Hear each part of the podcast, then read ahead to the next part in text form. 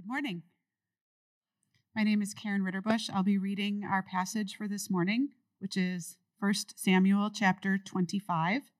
If you're following along in the uh, Black Chair Bibles, it's on page 256. Hear the word of the Lord. Samuel died, and all Israel assembled to mourn for him, and they buried him by his home in Ramah. David then went down to the wilderness of Paran. A man in Maon had a business in Carmel. He was a very rich man with 3,000 sheep and 1,000 goats, and was shearing his sheep in Carmel. The man's name was Nabal, and his wife's name Abigail.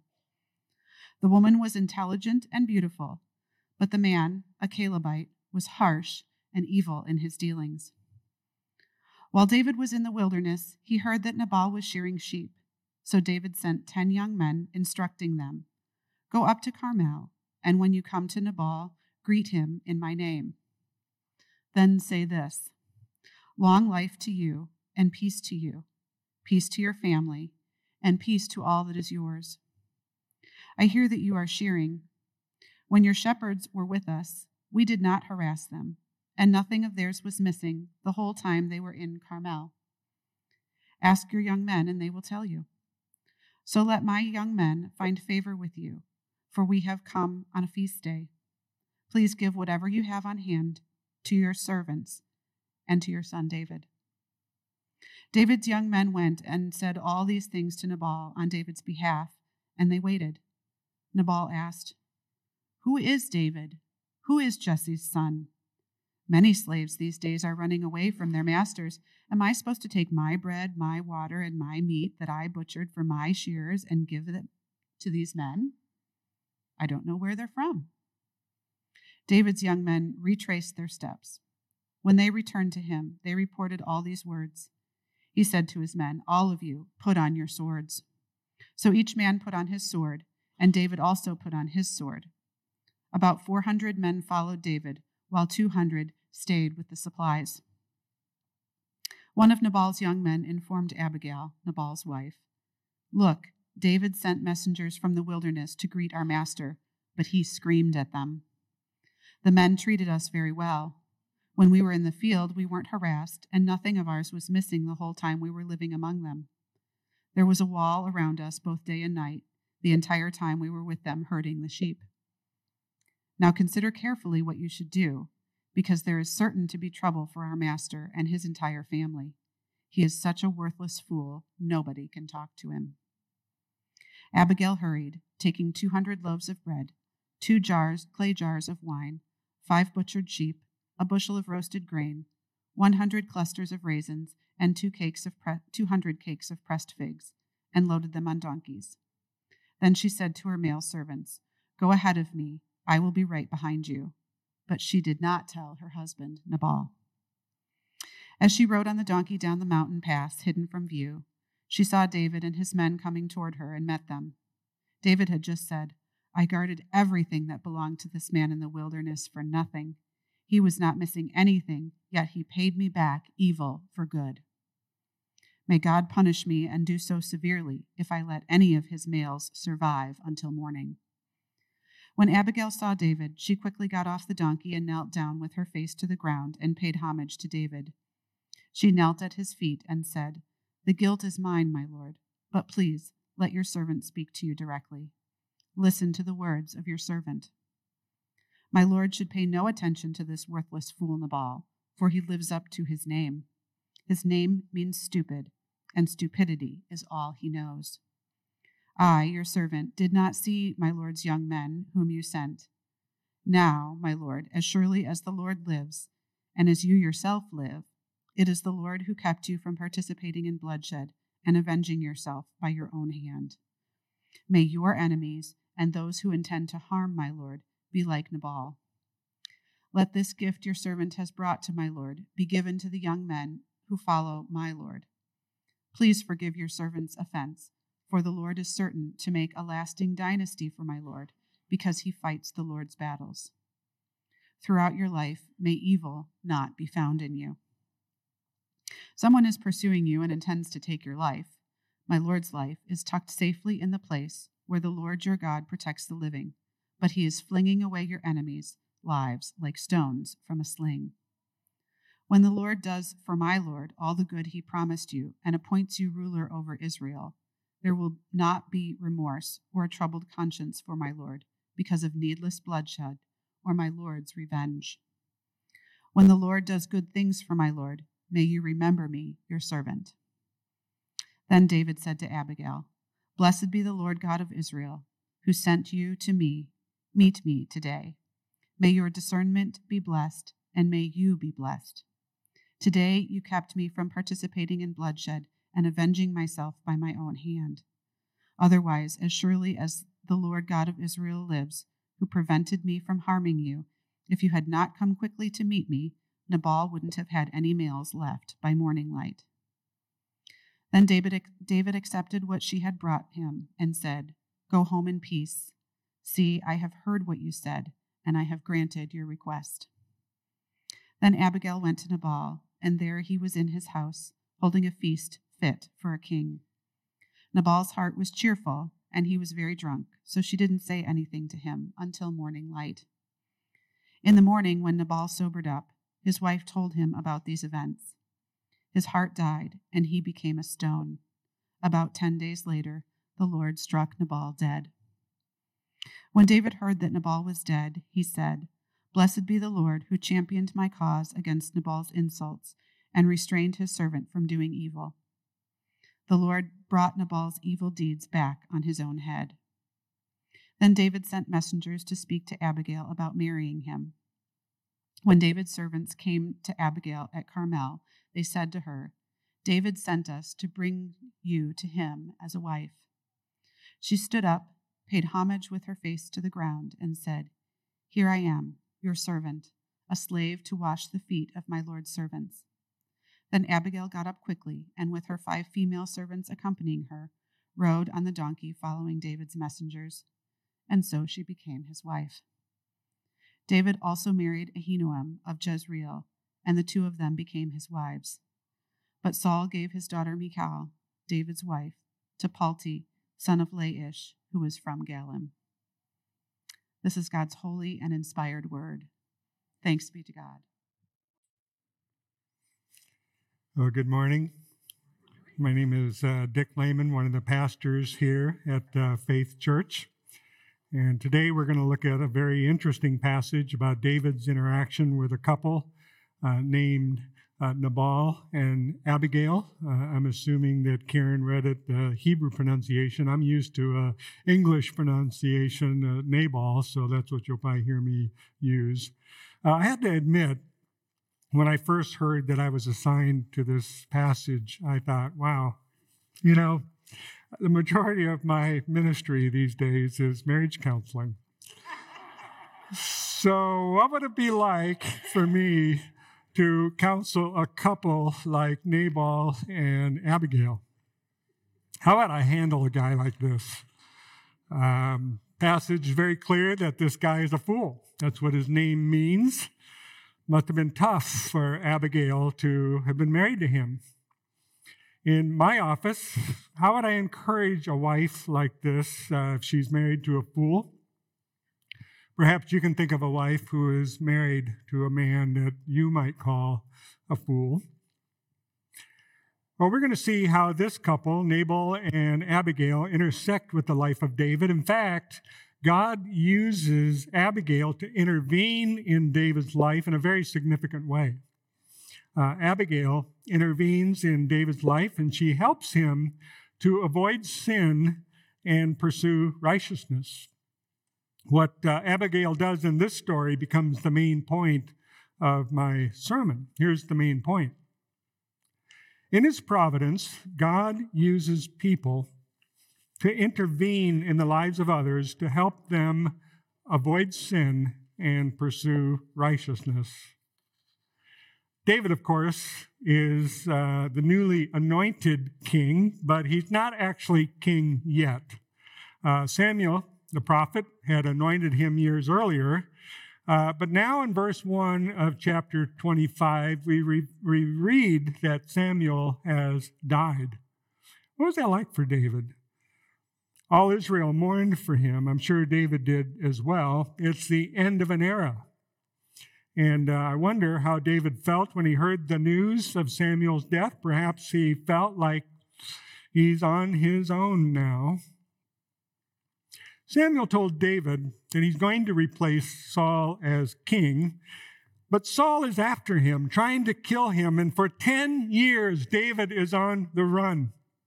From age 20 to age 30, David has to live in exile, running from Saul.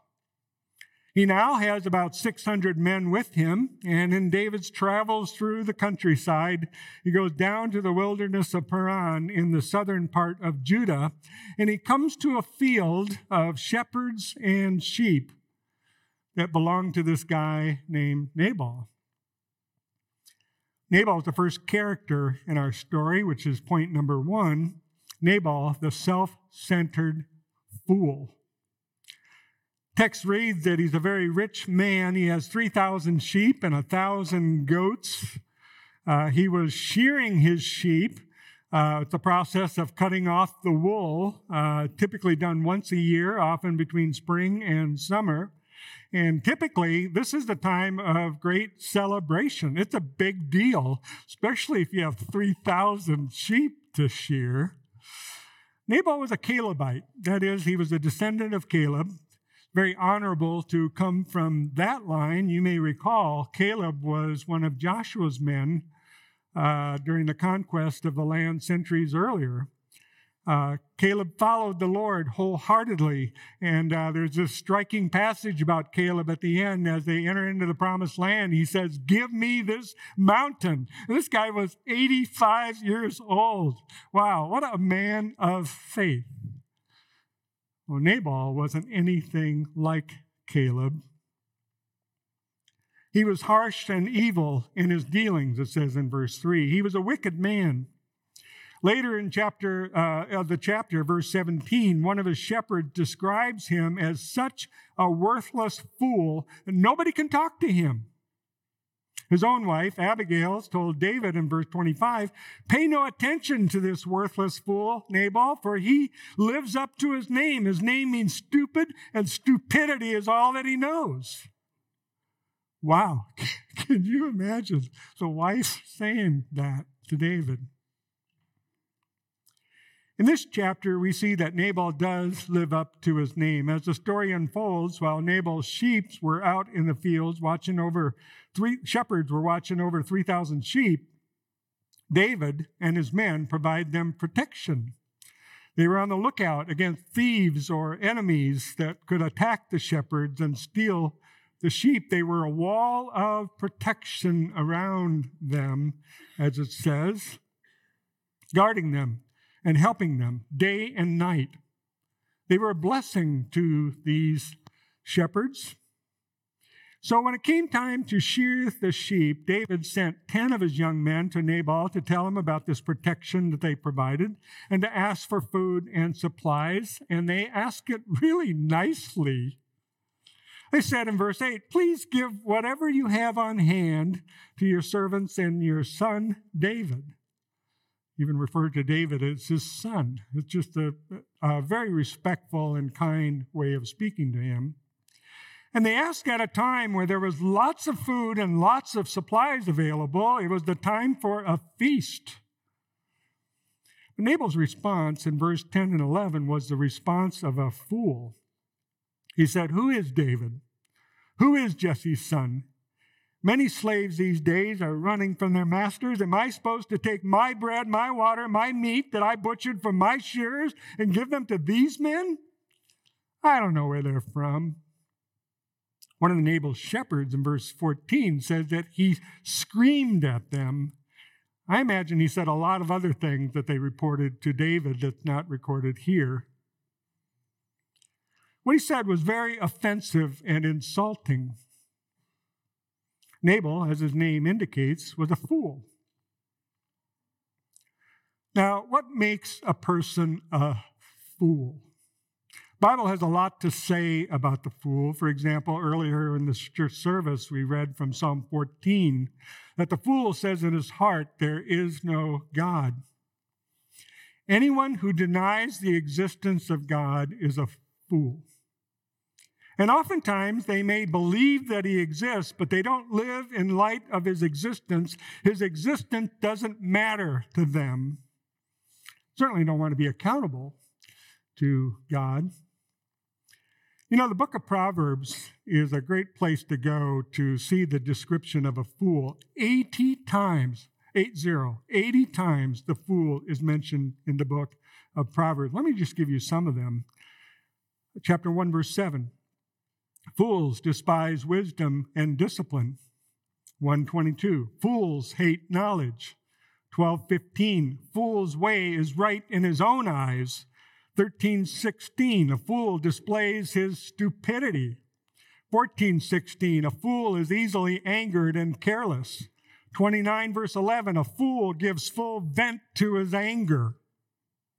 Now there's lots of topics in the book of Proverbs that are warnings of what to avoid. I think the first 11 chapters of Proverbs, you could make the case, are the warnings of a father to a son of the things to avoid. Oftentimes in those chapters, you'll see uh, they are to avoid alcohol, they're to avoid uh, hanging out in gangs, they're to avoid sexual immorality, they're to avoid laziness, all kinds of relevant topics if you're going to live with wisdom. Uh, but those who are fools embrace those kinds of things. They embrace alcoholism. They embrace uh, laziness and scorn and mockery and all of the things that, uh, that Proverbs warns against.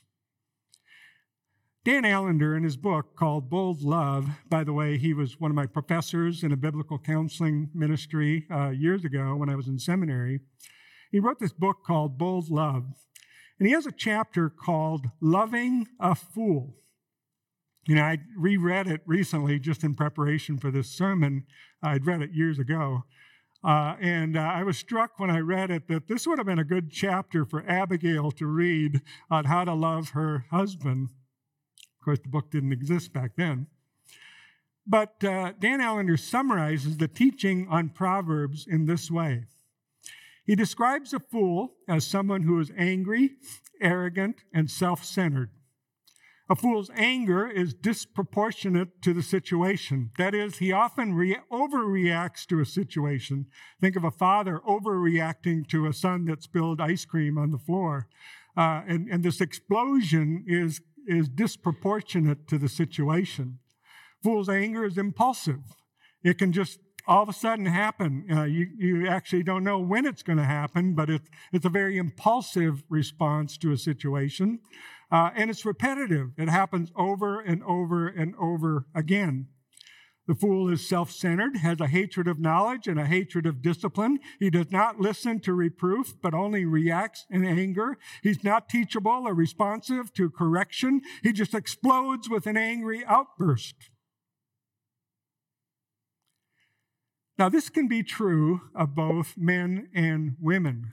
In my reading through Proverbs, I noticed that half a dozen times it talks about the hot tempered man. But guess what? Half a dozen times it talks about the quarrelsome wife who can be just as foolish as her husband. The issue is how they deal with their anger. Now, granted, it can be insulting to call someone a fool. I actually had a memory of my dad uh, critiquing me on a sermon I was working on decades ago, and he said, "You know, I wouldn't use the word fool in calling somebody. You know, I thought that's interesting. We we don't like to use that word about others. I may think it in my office. I'm not going to say it, right? You may think it in reference to people, but you might not say it. Here's the uncomfortable question Are you a fool?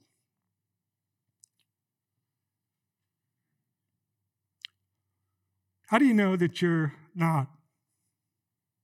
One of the ways to think about it is you have a problem with anger. You know? We have to admit there are times when we are foolish. Perhaps many times we are foolish, right? Nod your head. Many times we are foolish. But there's a difference between being foolish and being a fool. We don't want to be a fool. What's the difference? Nabal was the kind of fool described in Proverbs. Little later on, we'll see what happens to him. It's at the end of the chapter. But the next character we want to look at now is his wife, Abigail. Abigail is the wise woman who intervenes. In verse 3, she's described as intelligent and beautiful. And uh, after Nabal vented his foolish, angry reaction toward David's men and their request for food, Abigail hears about it from one of Nabal's shepherds. He expresses his frustration to her in verse 17 that her husband is such a worthless fool that nobody can talk to him. He tells her that he's concerned that there will be trouble for the whole family as a result of Nabal's outburst. And so Abigail's wisdom springs her into action. In verse 18, she gathered a whole bunch of food and supplies and put them on donkeys. And then she rode on a donkey herself down to meet up with David and his men. And the timing of her meeting David was providential. David was just telling himself, the text says, that they're going to kill Nabal and all the men that are with him. And so he leads this group of four hundred men with swords. When she meets up with David, she shows just how wise she is, not just in giving him these supplies, but in what she says. She gives a wonderful speech in verses 23 to 31. The text is too long for me to read here this morning again, so let me summarize it this way.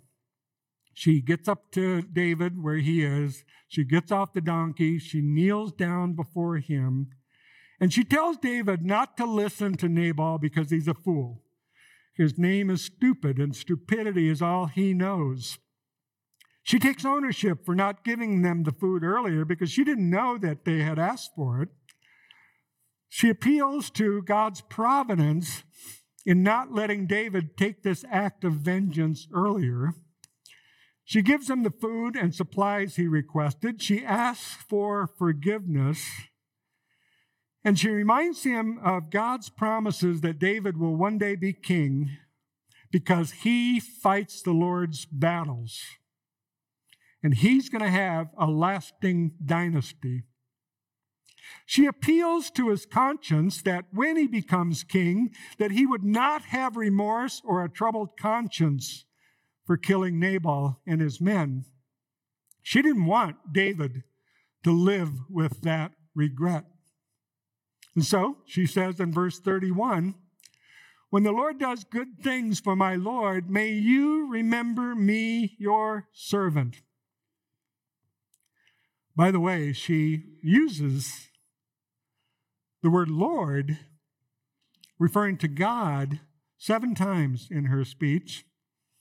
She uses the word Lord in reference to David 13 times. Wow. Just wow. It's a wonderful speech and it shows how wise and intelligent she is. More could be said about it. She is the wife of noble character that's described in Proverbs 31. I just love how it says in Proverbs 31 25, strength and honor are her clothing, and she can laugh at the time to come. Her mouth speaks wisdom, and loving instruction is on her tongue. That's Abigail. She's a Proverbs 31 woman. It reminds me of 1 Peter 3, chapter, uh, chapter 3, verses 1 through 6, which describes a woman who is married to a man who is disobedient to the word, a man who's not a believer, uh, and it describes this woman in those verses as having the imperishable quality of a quiet and gentle spirit, which is of great worth in God's sight. Peter goes on to talk about the holy women of the Old Testament, like Sarah. Sarah called Abraham Lord, and who did what was good and did not give in to fear. Abigail did what is good and did not give way to fear in her own life. Abigail is that kind of woman. She faced David and 400 men with swords. She's the kind of woman who knows how to intervene in a difficult situation, and she helped David to avoid sin and pursue righteousness. All of us need to learn that kind of wisdom and have that kind of courage. Book of James in the New Testament says it this way. James chapter 5, the very last uh, verse of the book. 519. It's for us. My brothers and sisters, if any among you strays from the truth, someone turns him back. Let that person know that whoever turns a sinner from the error of his way will save a soul from death and cover a multitude of sins. James encourages us to consider how to intervene in the lives of others to help them avoid sin and pursue righteousness.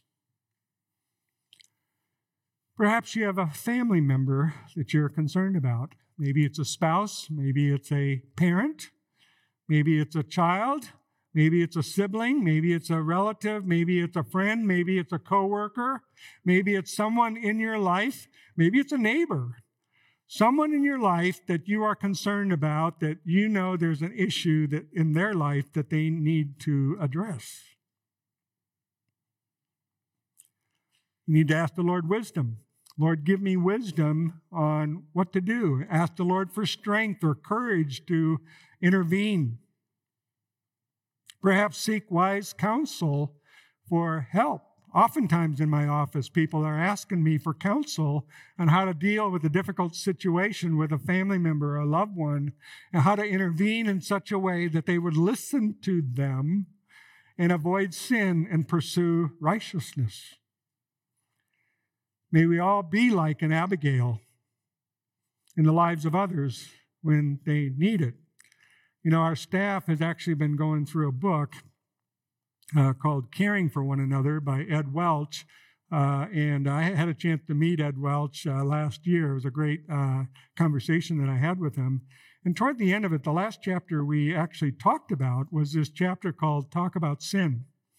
And he makes the case that we should be a community of believers that often will address issues of sin in our lives and have the ability to talk about it openly, vulnerably, uh, sensitively, with wisdom and with grace, uh, with compassion, but to do it in such a way we can acknowledge the reality of sin in our lives. And so, uh, all of us, in essence, need to be an Abigail.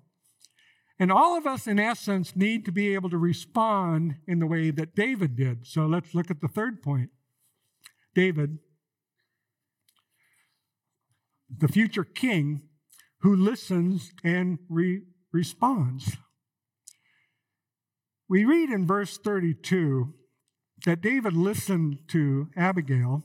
He says, Blessed be the Lord God of Israel, who sent you to meet me today. May your discernment be blessed. May you be blessed Today you have kept me from participating in bloodshed and avenging myself by my own hand. David was grateful for her intervention. He had a positive response. Dr. Allender, who I mentioned earlier, in his books, says that in the book of Proverbs, we can make a case for three different categories there's the evil person, there is the fool, and there's the normal sinner. Um, I could say more about that. Time doesn't allow me to, but uh, the evil person, they know what they're doing is wrong and they don't care. The fool may not know it, but they react, they do not acknowledge it. The normal sinner has a much healthier response. The normal sinner responds to a rebuke or a correction who listens to and positively respond to others when, when they know they need to own up to something and they know they need to confess something and acknowledge it. Uh, they listen non defensively and they respond as someone who owns up to uh, their mistake. You know, you read in the passage that David uh, when he first heard the news about what Nabal had done to his uh, men and said to him, was seething with anger. David had some anger in reaction to what happened uh, and was going to take revenge. We see that uh, in this passage. But now his anger subsided and he acknowledged that he was wrong and he would not take revenge as a result of Abigail's intervention. And he acknowledges that God's providence was in all of it. God was at work behind the scenes, and he sees the work of God through Abigail and responds to it accordingly. God's providence uh, started with uh, an unnamed shepherd who first told Abigail about the situation. God prompted Abigail to act quickly, getting supplies and going up to meet David and his men. God delayed David from going up to Nabal's place, prevented him from doing harm. God gave Abigail the right words to say, and he gave David the right heart to respond. Seven times, Abigail refers to the Lord working in this situation in her speech. Twice, David acknowledges that, that indeed it was God's providence at work, and he's grateful. Perhaps God is working providentially in your life. Are you in a situation that needs to be addressed to help someone avoid sin, pursue righteousness? Any such situation come to mind for you? I'm often involved in helping couples think that through or individuals think that through if you're in that kind of situation. Or, let me flip it around. Are you in a situation where someone has confronted you? Someone has expressed concerns to you. Someone has brought up issues in your life that you need to deal with. Are you like a Nabal? Defensive? Or are you like a David? Non defensive, owning it and acknowledging it and repenting of it. Do you have an Abigail in your life? We all need an Abigail in our life. Last week, Drew talked about God's hand in his dealings with David, um, thinking about why this chapter is where it is in the book of First Samuel.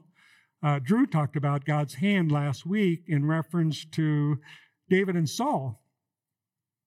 David understood he was not to slay the Lord's anointed, that is, King Saul. He was to leave Saul in God's hands. But here, David is about to take matters into his own hands until Abigail intervenes.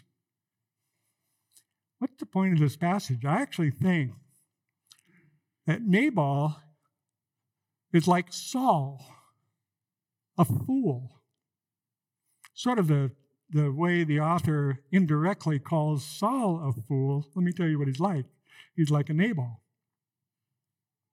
David won't take Saul's life, but he's tempted to take Nabal's life and the lives of all his men. And doing so, David would become like a Saul. And Abigail's intervention prevents David from using his power as a personal leader for personal vengeance, the very thing that Saul does repeatedly like he did to the priests at Nob. David, if he's going to be a righteous king, must not do that. He must not be like a Saul who took vengeance on people needlessly.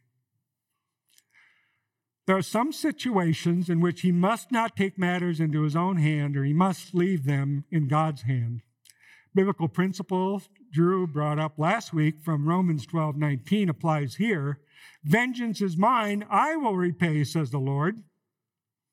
David followed that in the previous chapter, 24, with Saul. He follows it again in the next chapter, 26, with Saul. But in between, in chapter 25, is this character named Nabal, and David is to learn not to do that here as well. Vengeance justice against one's enemies is a challenging topic for David. You know, I've been doing a deep dive into the Psalms for several months. Every morning I wake up and I read through a psalm, I pray through the psalm, and then I have two commentaries that I look at. They're pretty scholarly commentaries to try to understand the context and the words and the meaning and all of that. And I've been struck as I've been going through the psalms. I think I I did Psalm 112, 111 today, this morning. So that's how far I've gotten. Uh, it's amazing how every single psalm that David writes seems to refer to enemies somewhere. You know, we have all these verses we love in the Psalms that David writes that we put on our coffee cups, our mugs, you know. But then there's the next verse, it's like, oh wow, that's that's pretty, that's hard, you know. That's, you know, that's uh, about enemies. I've been struck by that. Oftentimes, it's how his enemies will say awful things about him, just like Nabal. And sometimes he wants to take them out. The wording says that. But, you know, after all, he's uh, God's warrior. He's fighting the Lord's battle, right? His enemies are God's enemies. Should he take them out? Or should he, as he often prays in the Psalms, that God would take them out? Guess what happens? The Lord did just that in the case of Nabal. We read at the end of the chapter that after David dismissed Abigail, she went home to Nabal. He was in the middle of a feast, getting drunk. Nabal the fool, the text says he was acting like a king. He was acting like Saul. He had this feast fit for a king, and he was just eating and gluttonous and getting drunk. When she came in, she just let him go to bed, and he went to sleep. Next morning, when he woke up and he was sober, she took him, told him, you know what she told him? She said, You know what? I gave some of your food to David. you know, the food that you didn't want him to have anything, I gave it to him. And it's a good thing I did because he was about to come and kill you and all of the men in your household. Response to that, the scripture says that Nabal the fool's heart turned to stone, verse 37. He could have repented. It was his opportunity to repent. The intervention of Abigail into Nabal's life at that moment was an opportunity for repentance. Instead, his heart turned to stone. Hard heart. Unwilling to acknowledge his sin. Ten days later, the text says, he died. The Lord struck him dead. Dr. Allender, in the book I mentioned earlier called Bold Love, says this The fool refuses to struggle with issues of character. Rather, he gives himself over to something that provides relief without enticing him toward heaven. The fool lives for pleasure. Think of Nabal eating and drinking. Lives for pleasure in order to hide from the decay of the world and his body. As death and loss impinge more and more, the fool must deepen his pursuit of pleasure in order to eat, drink, and laugh death away. But death will catch him mid sentence and without warning. His soul will be required to stand naked before an unflinching and holy God. He could have written that about Nabal, couldn't he? Abigail told her husband the truth, and because he was a fool, he didn't receive the news well, so God took his life. Remember the passage I read in James 5? Sometimes our intervention with a person who's caught in the errors of their ways, if they respond well, can save their soul from death. But there are many times when people don't respond well and their soul is not saved from death. The case here. Let me restate the main point of this sermon. In His providence, God uses people to intervene in the lives of others to help them avoid sin and pursue righteousness. David responds well, and uh, his response is in verse 39 Blessed be the Lord who championed my cause against Nabal's insults and restrained his servant from doing evil. The Lord brought Nabal's evil deeds back on his own head. David's grateful that he didn't take matters into his own hand, but he left it in the hands of the Lord, and the Lord took care of him. We read next that David requested that Abigail become his wife. She agreed. Then he married another woman named Ahinoam. Verse 44 says that Saul gave David's wife Michal to another man. And while the passage doesn't say anything negative about David's beginning practice of polygamy, let me just make this comment. We know that it was never God's original design for marriage. God says that through Jesus when Jesus says, uh, you know, you know, from the beginning, he goes back to Adam and Eve and said that was God's design for marriage one man and one woman. Uh, and Paul picks up on that, goes back to the beginning and says that was God's original intent. And David was violating that. In fact, uh, Moses warned in Deuteronomy 17 17 that future kings should not accumulate wives. May have led to David's sin and with Bathsheba certainly led to Solomon's sin. We know that. The text says that the women led him into idolatry. And in those days, they were foolish. Foolish. We close this morning. I want to remind you of a passage that was read earlier in the service from the book of Titus, chapter 3.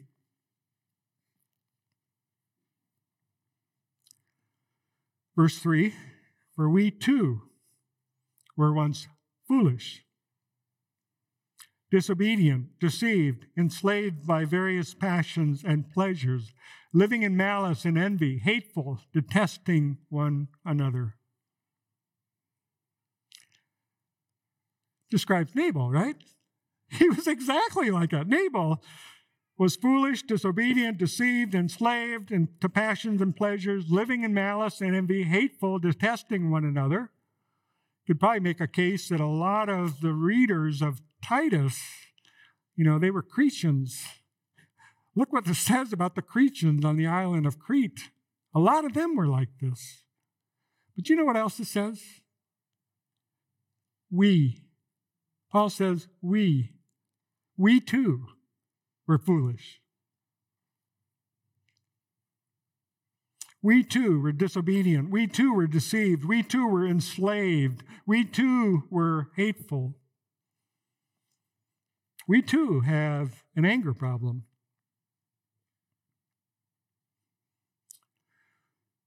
The central part of the gospel is the bad news that we also were foolish and enslaved to sin. Some of us were not just foolish, we were fools. We needed an intervention.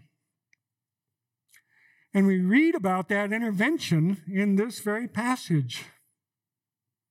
You know, I love it in Scripture when it gives a really negative statement and then it says, but God. Uh, that's true in Ephesians 2. Uh, it's true here as well. But when the kindness of God our Savior and his love for mankind appeared, he saved us, not by works of righteousness that we had done, but according to his mercy through the washing of regeneration, renewal by the Holy Spirit. He poured out his Spirit on us abundantly through Jesus Christ our Savior, so that having been justified by his grace, we may become heirs with the hope of eternal life. The intervention that we needed was a mediator, Jesus Christ, to die for our sins. Could not be righteous enough in and of ourselves to be in right standing before God. We needed the Holy Spirit to open our eyes to the truth so that we can trust in Jesus Christ our Savior and be justified or declared righteous in God's sight by His grace, not by works, not by anything we do. You know, just uh, as you think about your own conversion experience, if you're a believer in Jesus, think about who intervened in your life and shared the gospel with you. God used a human person providentially working in your life to change your life with the gospel. I remember that person in my life.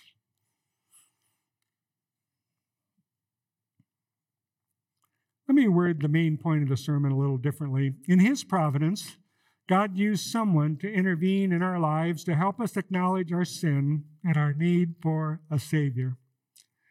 Only then can we be declared righteous in His sight. Praise God. If you're not a Christian, many ways you know that you're still foolish in the way that you think, in the way that you live, in your attitudes, in your response to others who seek to intervene. This is a moment where you could give up your foolishness and receive the kindness of the gospel in your life. Let's take a moment of silence to ponder this passage.